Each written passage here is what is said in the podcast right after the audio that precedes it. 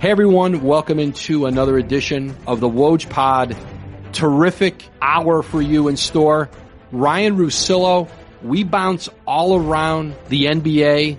LeBron James, 2019 free agency, Kyrie Irving, Kevin Durant, Kawhi Leonard's futures, and a lot more. Here's my visit with Ryen Russillo. Welcome into Ryen Russillo. Ryen, how are you, man?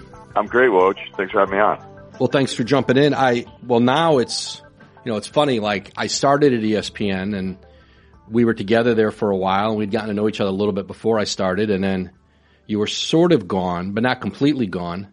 But now you're back. So welcome back. yeah. yeah, I know it, it is. It's kind of funny. Um, but I've been under contract this whole time. I was still doing the podcast and I started doing some more TV shows and just recently I was back in New York doing Get Up for a week and you know, it all it all worked out. It, it really did. I'm, I'm I've always lived in New England my whole life, whether it was high school, growing up, uh, college, and then the last decade in Connecticut. And so I, I knew I wanted to try something different and move to Los Angeles, move to this area that I wanted to do. I owe, uh, not to turn this into a, a credit roll here, but I just, you know, Connor Schell and, and Rob Savinelli and those guys at ESPN, they were like, look, do you want to just figure something out here? Because if we all still like each other, let's, let's try to, let's try to figure something out. So, uh, we did, and and that's great. And then the Bill Simmons element too is is huge because he's out here in LA, and he's a guy that you know I've known from my first days in radio, uh, and obviously reading him going back you know 15, 16 years for me. So here I am, and yeah, it was funny because you know we didn't really know each other until the ESPN thing, and then we met, and then I had so many GMs say, "Hey, you're you know you may not know him at all and just read him, but when you meet him, you're going to like him," and, and you've been awesome to me, so I appreciate it, man. No, I appreciate it. Now moving out to LA, and you know it's funny, my wife and I lived we lived in Fresno for two and a half years when I covered Tark. Uh, Andy Katz and I covered Tark at the Fresno Bee late 90s and now Fresno was like sort of a midwestern city dropped in the middle of California but but we were halfway between LA and San Francisco and you got around and that was my time living in California but I tell you what like living in LA you know we just went on vacation out there for a week last week and the more I'm out there the more like I always just thought, you know, I love visiting LA. I'm not sure I, I, I kind of like still being in the Northeast and I like, we like being in the Northeast. But man, once you get out there, it's hard to leave. it, it is hard to leave.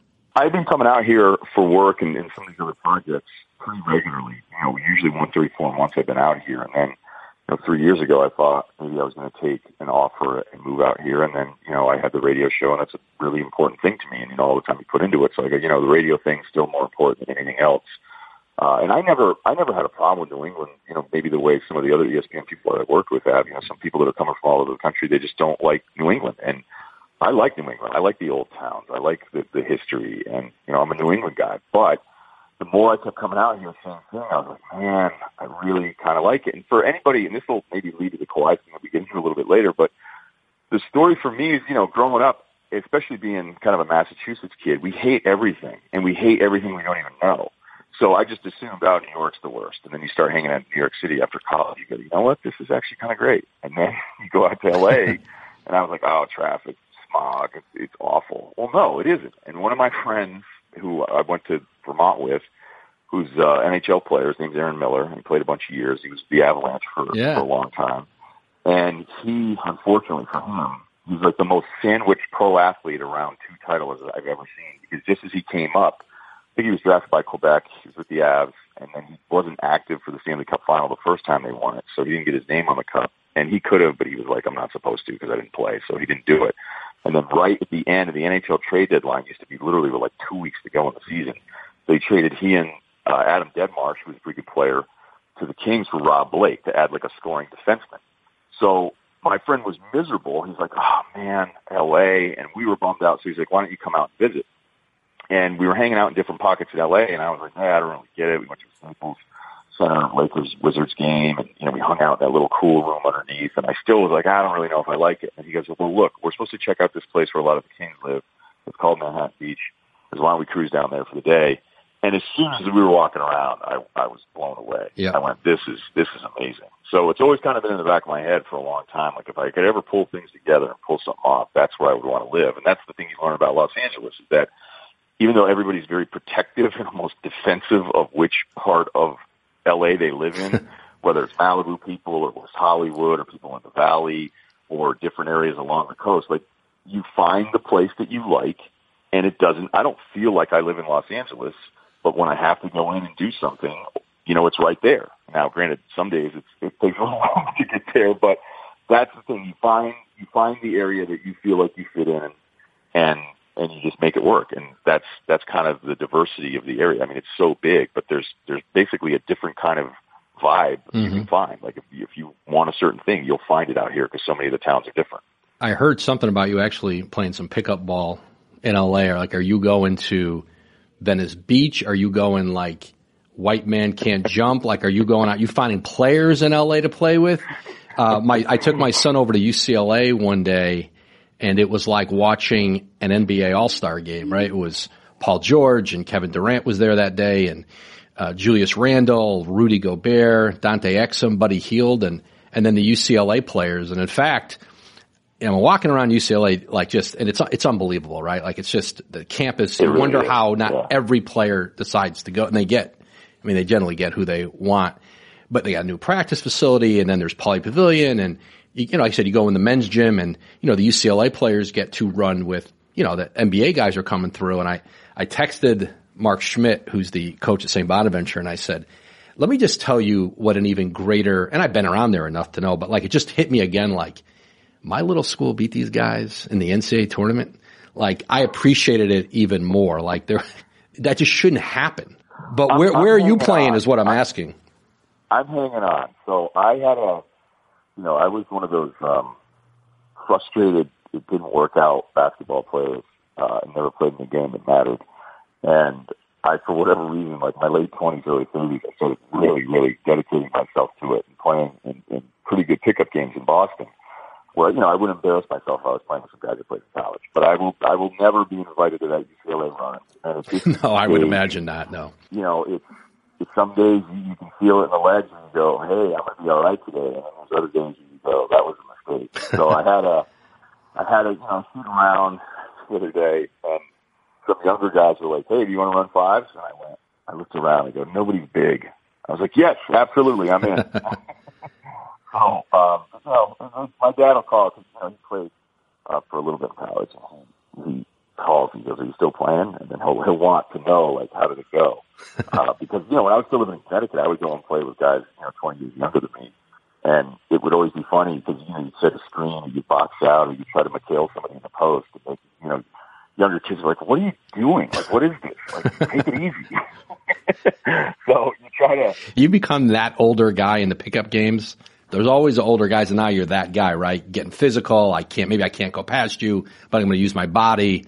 Um, and, and of course, yeah, none yeah. of these guys are used to playing. The game's different. It's just different now, right? Everyone's just, you know, playing three point line to three point line and jacking threes. That's what, you know, the game is.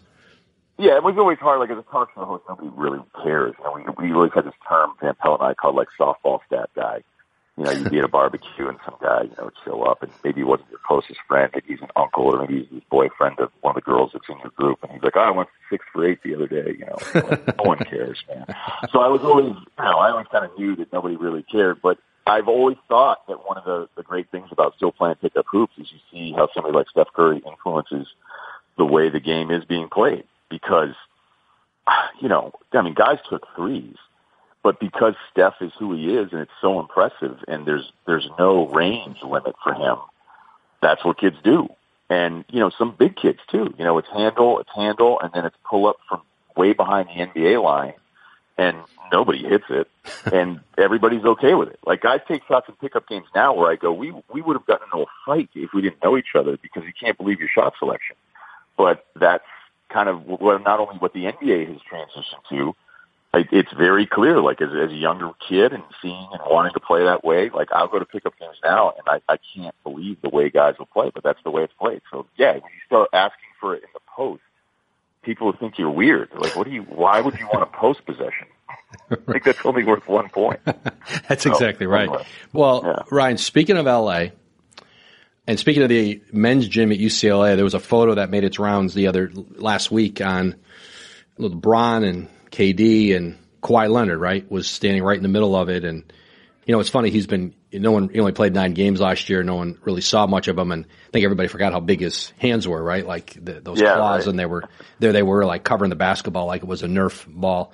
That I think will be free agency next year will be interesting because I think obviously there's a lot of players who are coming up on it who can opt out of deals or just straight free agents and you know, and I think more than maybe in recent years, there's a sense a lot of these guys could potentially move teams, and Kawhi will be at the top of that. And there's teams who have more than one max spot. So teams like the Clippers who can create two max spots. You know, the Lakers and, and Knicks would have one, and uh, Brooklyn would have two. And so there's chances for team for guys to partner up. And of course, even if you don't have space, you can make deals. If, if two guys say they want to come, you can create space, even though, you know, so there'll be lots of talk about that all year. But I think it starts with Kawhi. And I think right now, you know, Toronto, and they knew this. They knew it when they traded for him. Like their work is cut out for them.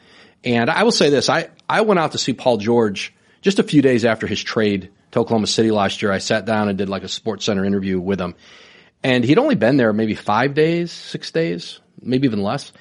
And it was clear to me that they had made a tremendous impression on him and that they really were in it. And I think he was a little miffed that the Lakers weren't more aggressive with Indiana, that they didn't try to trade for him and get him then. And that once he got to Oklahoma City, he just had a good feel about the way they welcomed him in. He likes to fish. He could go do that there. Westbrook, right away, you knew they had a chance. And part of it too is I think Paul's personality. He's engaging. He's going to tell you how he feels. He said it right in the interview initially. You know, he was saying it and, and you knew this about Paul. He had been in a city in Indiana where, you know, he knew that you don't want to lead a, a town on, make them think you're staying and then you leave and you leave a lot of hard feelings. And he was so positive all year long. And this was a guy who'd been through that. You knew they had a real chance. It's not going to be like that with Kawhi. You're going to hear from him very little. And even if he's feeling that, he's not necessarily going to express it, or at least in the past, that's not been his, his thing. I think the mystery around that will be more, I think LA for him, Lakers or Clippers, you know, both have a real chance at him. And I think there's, both are going to be able to make different cases to him. But I do think it'll be the biggest story in the league all year. Yeah, and we'll try to figure out every little thing. And you're right, because the way the information's come out from Kawhi's side with the uncle, it was always kind of sporadic. And, um, you know, I, I felt like if they really, really wanted to go to the Lakers, I think, you know, maybe they could have been more vocal about that instead of preventing somebody. But then you look at Masai and Toronto, and you probably feel like, okay, we, we've run this group out there. And even though LeBron's moved on, we, we feel like a huge disappointment after 59 wins playing that poorly and getting swept against Cleveland. Like even if we can't keep Kawhi, let's just shake this thing up. And, and I think sometimes the media and fans will be like, okay, they need to blow this team up, blow up that team. And I'll always say like, well, blow it up for what though? Blow it. Like there's one thing to hit the reset button, but you got to tell me what I'm coming bringing back. And if you're bringing back what's a top five player, and I expect it's going to be healthy, then then maybe it's worth it. So I could kind of when that deal happened, well, I could talk myself in and out of it all the time. Uh, but kind of back to like relating this to thinking you know of an area when I lived on the East Coast and then thinking I had all these things understood and then you move and experience it. Like that's the thing I think you have to remember with the Kawhi story and also about the Paul George thing. I think as growing up, like foods you thought you hated and then tried, places you never wanted to go to and then you sample people you thought you'd never be friends with and then you get to know them. You go, I really like that guy that's something I think is just human nature that we have to remind ourselves of. Because for the longest time, we're like, I can't believe Oklahoma City would do this thing with Paul George, even though Oladipo at the time wasn't what he became with the Pacers. And so you understood the risk and them trying to put this thing together and this kind of arms race that's gone on, especially in the Western Conference, where, you know, I don't like the idea that, okay, I'm just going to trade assets for one year rental and moving on because it worked out for Paul George. But if you feel confident about your culture, your organization, then you know, maybe we'll see more of this stuff because you go, okay, you can have an opinion of Toronto, but maybe you'll actually like it.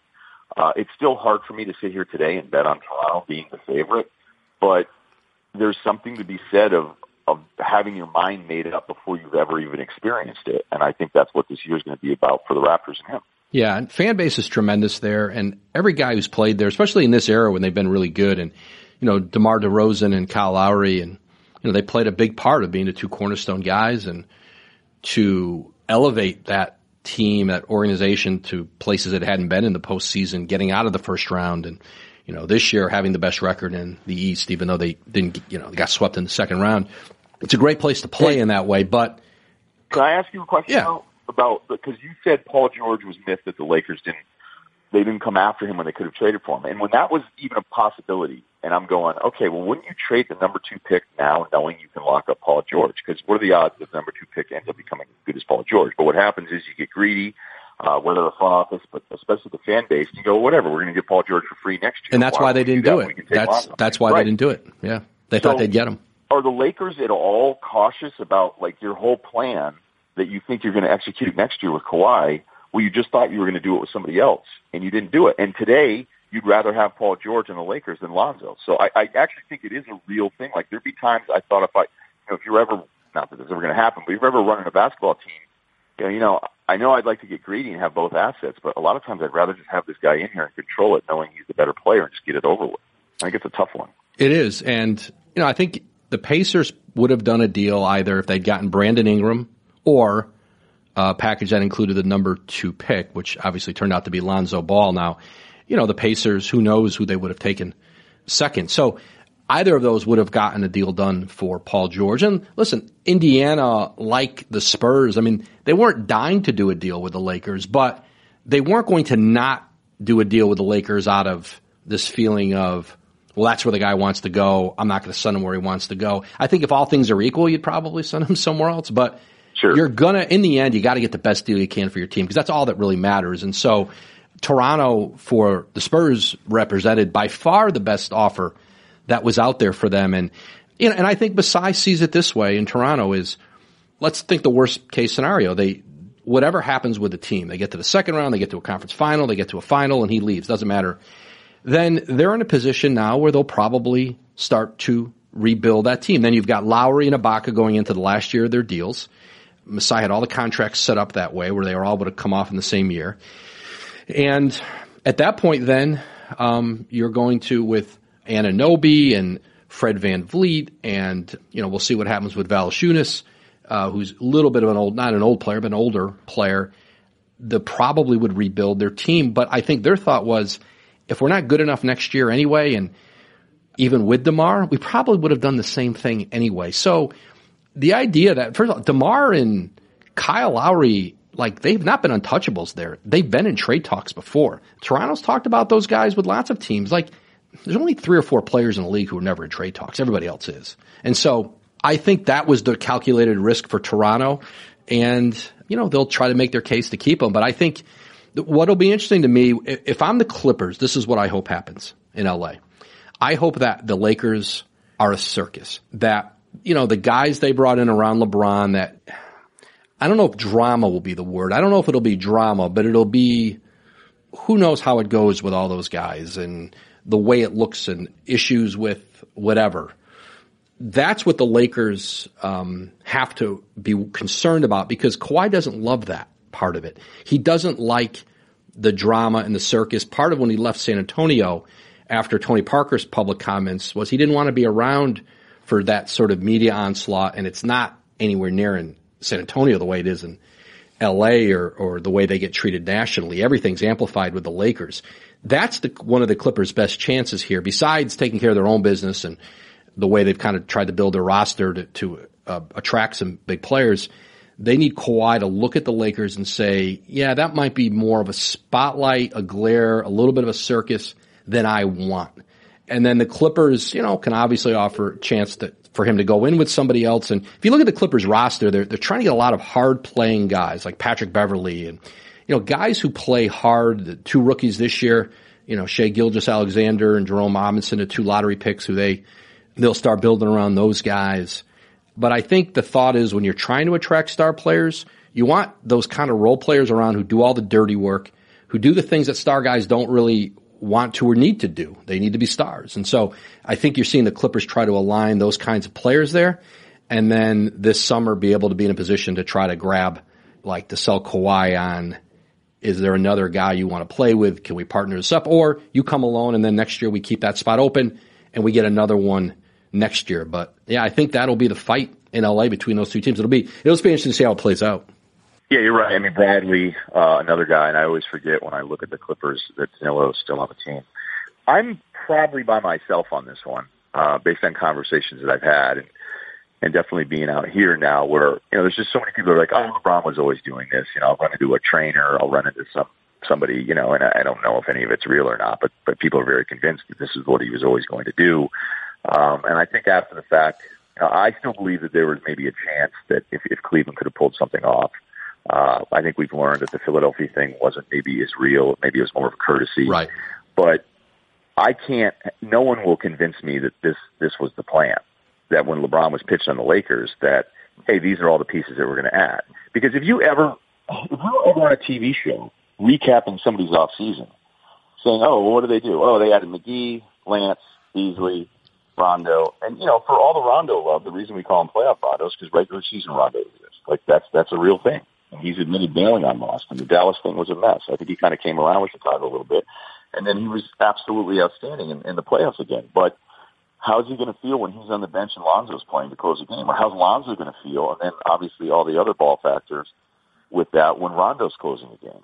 So, and I don't know how you play those two guys together. So I can't imagine this Lakers roster like this was the plan, but because they ended up getting LeBron, I don't. I'm not saying like, hey, we need to be more mad about this. We need to criticize this more. But there's a real chance that this could be ugly, and they'll still probably win north of 45 games.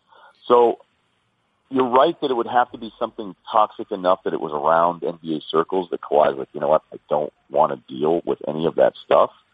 But LeBron's not going to be thrilled, and people kind of act like, oh well, you know, he's just going to he's out there to make TV shows. I mean, the guy's not done. He's not forty years old. Oh, is he turning thirty? Yeah, he's he's year? too competitive. All those things may matter to him, and I, they obviously do matter to him. Those outside things, but he's too competitive. Don't underestimate this in LA too, and like there's a different standard you're judged by in LA, and the greats have all won championships there. Um, some have won more than others, but that's the only way you're judged. And so getting the Lakers back into the playoffs and getting them to a conference semifinal or a conference final or, or just getting in the playoffs, maybe in the first year there'll be some enthusiasm for that. It will go away very quickly.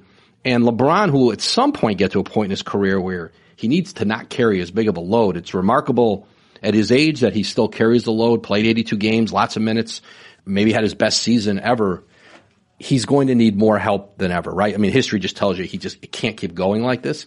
And you need lots of help to make the playoffs in the West. It's not the East. And so I just think there's going to be a pressure that will come from that market. I'm not saying he's underestimating it or people, but, but it's different there and you're going to be judged differently and they better get better. Like that team's got to improve next year. Well, yeah, and I agree with the, the pressure thing. It's different. I mean, people can act like West Coast and relaxed, like Lakers fans aren't relaxed about this at all. But I feel like I've heard whether it's it's I think it's more in the media though, like, oh well, you know, he's just there and he's fine. And I go, he's not he's not here to take the year off, folks. So if it it'll have a moment of turmoil, and you know, because he's great, he'll probably figure out a way to get through the whole thing. From a basketball standpoint, I feel like they have ten guys that are worried about their next contract, which mm-hmm. is a lot. Um, you know, we could sit there and say, hey, everybody's worried about their next contract. But, I mean, there are really like 10 to 11 guys that need to play. And then when you think about the lack of size up front, because you're not going to run JaVale out there for 30 minutes, and you don't really know how Mo's going to play. Like, is he going to be a stretch five? I think LeBron maybe plays more power forward. I'd always heard that, you know, he was eventually going to try to transition into that, but that might have been with somebody with Kyrie still as his teammate. So will he do that, or will it be a close game where I was, you know, I kind of laughed a little bit when the Lakers said, "Are we to need, you know, LeBron is so great in transition. Look at his transition numbers. We need to push the pace more and more and more." And you go, "Okay, but LeBron's the one that slows it down. He's the one that does want to slow it down and dissect your help and make you pay. Like he's okay with slowing it down. That's why, like, that's why he's so brilliant because he sees all the stuff and he knows what you're going to do. And then when you try to trick him into some different help, then he's already figured out what you're going to do, and then he makes the play. So you, you can talk about running faster. Like I, I don't know that he's ever been that guy. Even going back to Mike Brown, they used to run a lot of stuff, but he would back it out 30 feet and then, then attack. So I don't know if he's going to defer and play big. Like my guess would be he's not going to. I mean, he took a step back last year defensively to preserve himself, and it ended up being as as efficient a season we've ever seen offensively. So I'm not even knocking him for that. Uh, that Lakers group, which I think is a credit to Walton, you know, younger teams that play really good defense are kind of rare, but we saw it with Boston, we saw it with Philadelphia last year, and the Lakers, to their credit, uh, with not a great team, competed defensively. So there's there's a lot of stuff about this that is like you should celebrate. You just bet LeBron James to the Lakers.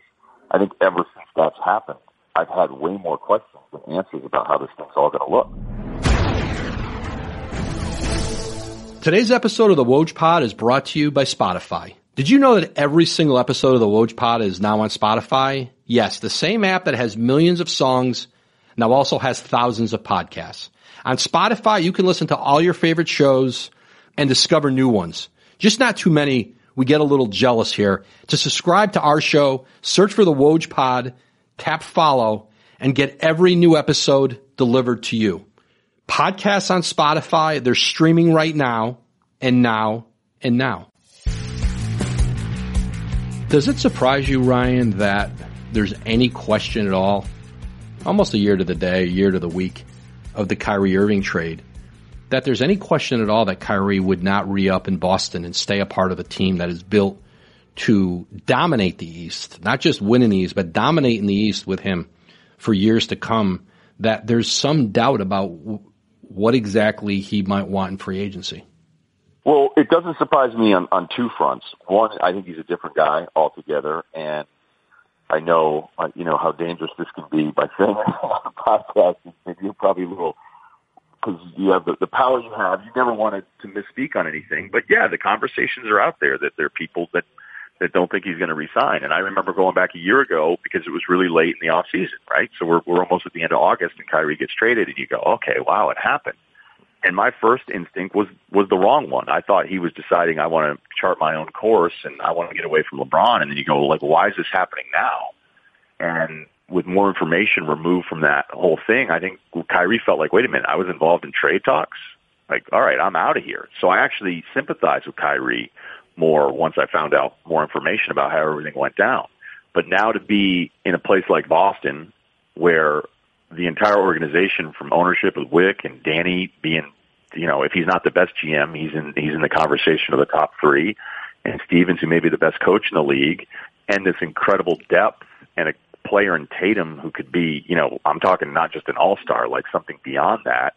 Um, that why would you want to leave that cocoon? Like, why would you want to leave that and know how important? Like, it's real when it's in Boston. Guys that don't want to play in Boston end up playing there and go, wait a minute, you know, now I get it. I think Isaiah and Jay Crowder had a real issue leaving Boston and going to Cleveland. Like they really didn't fit in, and you'd hear stories about them mm-hmm. pining and missing Boston, missing Brad Stevens. Maybe that's fair or not fair, but yeah. um, nothing is going to surprise me with Kyrie.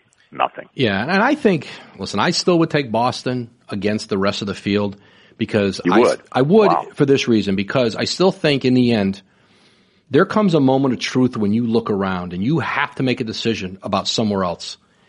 And when you really start inspecting the questions that are in almost any other circumstance you'd go to, you'd say, boy, it's pretty good here. And whether New York intrigues him because he grew up in Jersey in the garden, I do think this. I think the Knicks will get somebody next year. I think the Knicks have put themselves in position where I think there's going to be enough movement. I think that max slot, like it's not going to be a, you know, like Phil Jackson was going to spend on Joakim Noah or like they're, I think they get a real, I don't know which one it is, but I think they're in position to potentially get a guy. Now, whether it's, of course, they'd love for it to be Kyrie, but I still think Boston is in position from top to bottom. And if he's healthy and that team achieves, I still think it's going to be really hard to walk away from this. And guys always want to make sure they have leverage and, you know, he's coming off the knee surgery and you want to make sure you're going to get exactly the contract you want. And I assume it's, if he's healthy, he just gets offered the full max, whatever you want. How many years do you want to do it? Whatever you want. That's the deal will do. Whether he does longer or shorter, all those questions. But there's no question it's, he hasn't come out and said, Hey, it's just a formality. I'm going to be here. And Kevin Durant hasn't done that in Golden State. And you know, Klay Thompson has, I had him on the podcast at the All Star weekend this past year, and he kind of said the same thing that he's been very consistent on. I want to be here. I don't imagine playing anywhere else. And I think if the Warriors are in position to be able to offer him the full max right out of the gate and not have to try to maybe finesse getting him to take a little less to fit everybody in, if he got offered the full max, I, I don't know that he'd look anywhere else. If he got offered less than that, then maybe he looks. But Klay, I don't know that Klay's a person who's searching for something else. Um, some of these other guys seem to be searching for something, and I don't know that Klay fits into that. I think he loves what he has there, but but it's going to be fascinating. I think it's going to be a really Jimmy Butler in Minnesota who knows how it starts out this season there, but they may have to look at doing something with him. If they don't have a commitment from him, do they have to look at doing something with him by the trade deadline? Do they risk losing him for nothing? You look back, they gave up a lot for him. I mean, uh, you know, that deal with uh, the Bulls at the time, they gave up some really good pieces, and it's hard to let that walk out the door for nothing. Well, you know, the Kyrie thing, if he's healthy all year long, then he knows he can get whatever he wants. And, you know, there's, there's a weird debate about what if he has like a minor injury? Does, does Boston have an advantage to pay him a little bit less? Uh, the New York thing, you hear in the rumblings the way you hear stuff. You know, you hear, I remember the first time I'd heard the Durant stuff, like, hey, you know, there's a chance he may bounce and, you know, it could happen with Golden State. You go, whoa. This isn't as specific but I think there's doubt in conversations about him coming back, but there there doesn't seem to be that specific. Hey, if it's not this, then it's this. And here's I, and here's why ultimately too, Ryen is the guys themselves really don't know. Like I think it's yeah. very rare where a guy knows a year out that's exactly where I'm going and I know it for sure. And maybe LeBron felt that way about the Lakers last year. Maybe it was inevitable. Maybe it was.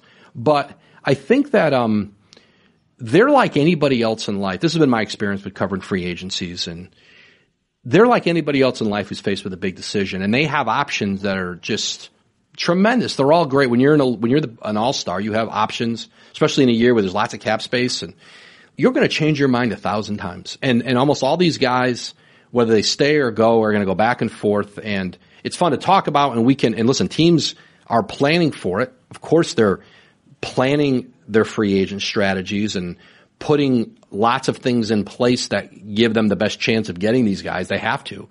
But I do think generally, you know, guys, like they do think about it a lot. Like this idea of, well, I'm not thinking about it during the season. Of course you are. Like there's so much downtime. Um, you may not be thinking about it when you're on the court or you're in practice, but half the rest of the time you're just hanging out. Like, I mean, you, of course you're thinking about it. That's human nature. But I think especially this year where guys could potentially partner up and teams could take two guys on or that'll make it, I think, even more interesting.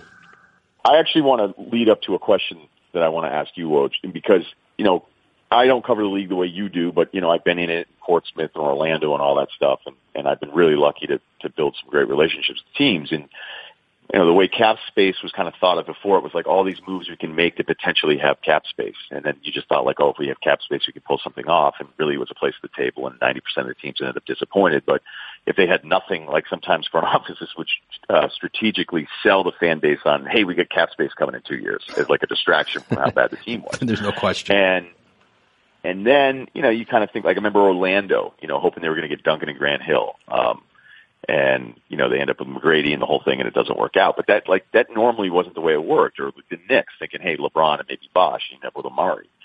Now it's if Kyrie's going somewhere or Kawhi's going somewhere, nobody does it by themselves anymore because they've had it. And so for all the heat LeBron took almost a decade ago, and you know for what Durant has done that people perceive as far worse than LeBron, it makes us kind of look back at LeBron's thing going to Miami, going maybe we got too mad about that. You know, we we've the it we've been desensitized to it. You know, these guys, the first people that did it, everybody got mad because yep. you're selfish, you're fans, you're emotional. But with the way the cap has worked and the way the max salaries are designed, which was to give the home team the advantage, but now the money's so astronomical. Have front offices talked to you or have you talked to anybody about like what they thought they put in place to prevent movement has actually led to more movement because the money's so massive now? No, it's a great point, Ryen. And, you know, the one thing was the advantage of the incumbent being able to re-sign his player to the fifth year. And then the seven and a, was it the seven and a half percent raises per year? You know, you can make more Remember, money by staying. And it used to be twelve. Yeah. Remember, it was seven years and twelve percent raises. Yeah, and then of course also the supermax being able. You know, San Antonio would have. Right. You would have thought that having the ability to pay Kawhi Leonard two hundred and nineteen million dollars would offset almost everything else, especially coming off an injury. And it didn't, and didn't help Cleveland keep LeBron, didn't help Oklahoma City keep Kevin Durant. And that turned out to be, and I hear it, and I just was talking to a smaller market GM about this the other day. And they had done a study about where all-star free agents had gone and recent and over an extended period of time. And it was really ultimately a very limited amount of teams. And I think, you know, LaMarcus Aldridge was one outlier when he went from Portland to San Antonio. Part of it was he was from Texas. He was going home. He had a daughter there. That was a little bit of it. You know, he really the other place was Phoenix. He went to the Spurs. For the most part, though, it's really been the inside of 10 teams and two thirds of the league has no chance at these guys. They all, and I, I hear it all the time that we didn't go far enough in collective bargaining or the league didn't go far enough, I should say, in really creating more incentive in the smaller mid-market size and places for players to say to make the financial penalty even more steep to go to leave to go to a bigger market that we've got it. That's how we're going to have to balance the league. But as long as guys are willing to take less and to take less security, because it always used to be about, well, I want to get the most years I can. And now the way it's set up is, no, I want to get back into free agency as quickly as I can, or once I reach my 10th year, or whatever uh, benchmark you're at, and I'm going to roll the dice. And even a player like Paul George, who had right. you know, a career threatening injury, his deal was unique, right? He can opt out after three years and he gets three years of really big guaranteed money. And then he can do another deal in Oklahoma City or he can opt out and go somewhere else. None of that has really mattered. And I think the league underestimated that and players continue to be drawn to the big markets and drawn to try to play with each other and to play with each other to try to go with more guys for the most part. In a lot of cases, you got to take less money. And if guys are willing to take, like Golden State, this thing has worked because everyone, for the most part, has has been willing to take less money. Uh, Durant allowed them to keep the group together, keep some of the role players together by taking less money and in these one year deals he's done. But he's on another one year deal, and Durant has not committed to being there long term. We didn't talk about him. You know, Kevin Durant is lots of teams in the league think he will be in play and that there's a chance that he could be recruited away from the Warriors. And so he could re-sign with them for 200 million plus and that doesn't seem right now to be the most important factor for him or for anybody else. It's really a, a tough spot because you know you think back to how the maxes work, and that's why I always bring up that seven years and and the massive pay bumps. You know, when you started calculating out that double digit raise on a max and then seven years later, that was a huge number. So then guess what happens? The front office is like, hey, if we do a bad one, we're handcuffed as an organization. And it wasn't that every max player was deserving of a max, but your best player basically asked for the max and you gave it to him. And that's the problem with really free agency in general is that it's not what the guy's worth. It's when you have that money available. So you just spend it. That's right. And I've always wondered if there's a better way to do this. If there's, you know, modeling it after some sort of cap certificate so that when you have cap space, you can carry it over, maybe lose it or, you know, disperse it among the players. You know, I know they do that if you're not at the salary floor, which I don't think enough players know about. You'll hear about a trade and you're like, do the players realize they just all last out on like a half a million dollars to get to the salary floor? Um, but if you're the front office and you're the owners and you're saying these raises are too much and these deals are too long and you shave the seven down to six and then down to five and then essentially four and the mid levels that used to be much longer and now you've made them shorter and then you've increased max money from, you know, 17, 20 million years ago to now 35 and plus for these outstanding players. You can't complain that there's too much movement when you felt like the security of the old max deals was too long. So it's really it's really the players like isn't this kind of what we used to always say? Oh, you know, these guys are only about the money. Now, granted, they're all making a ton of money, but if they decide, you know what, I don't feel like getting dumped on for my entire career because I didn't win. Mm-hmm. So I do want to team up with somebody else, and I do want to go win somewhere. And I don't care if I'm taking a little bit less money. I want to be happier. The money that Chris Paul turned down from the Clippers was it like 250 million or something? Yes. And then the insurance deal that he could cover himself for, it wasn't for all of that. And this is somebody that suffered through some injuries, and he still was okay saying no to that Clippers money and then playing out the year with Houston and knowing that clearly they were going to have to figure something out there.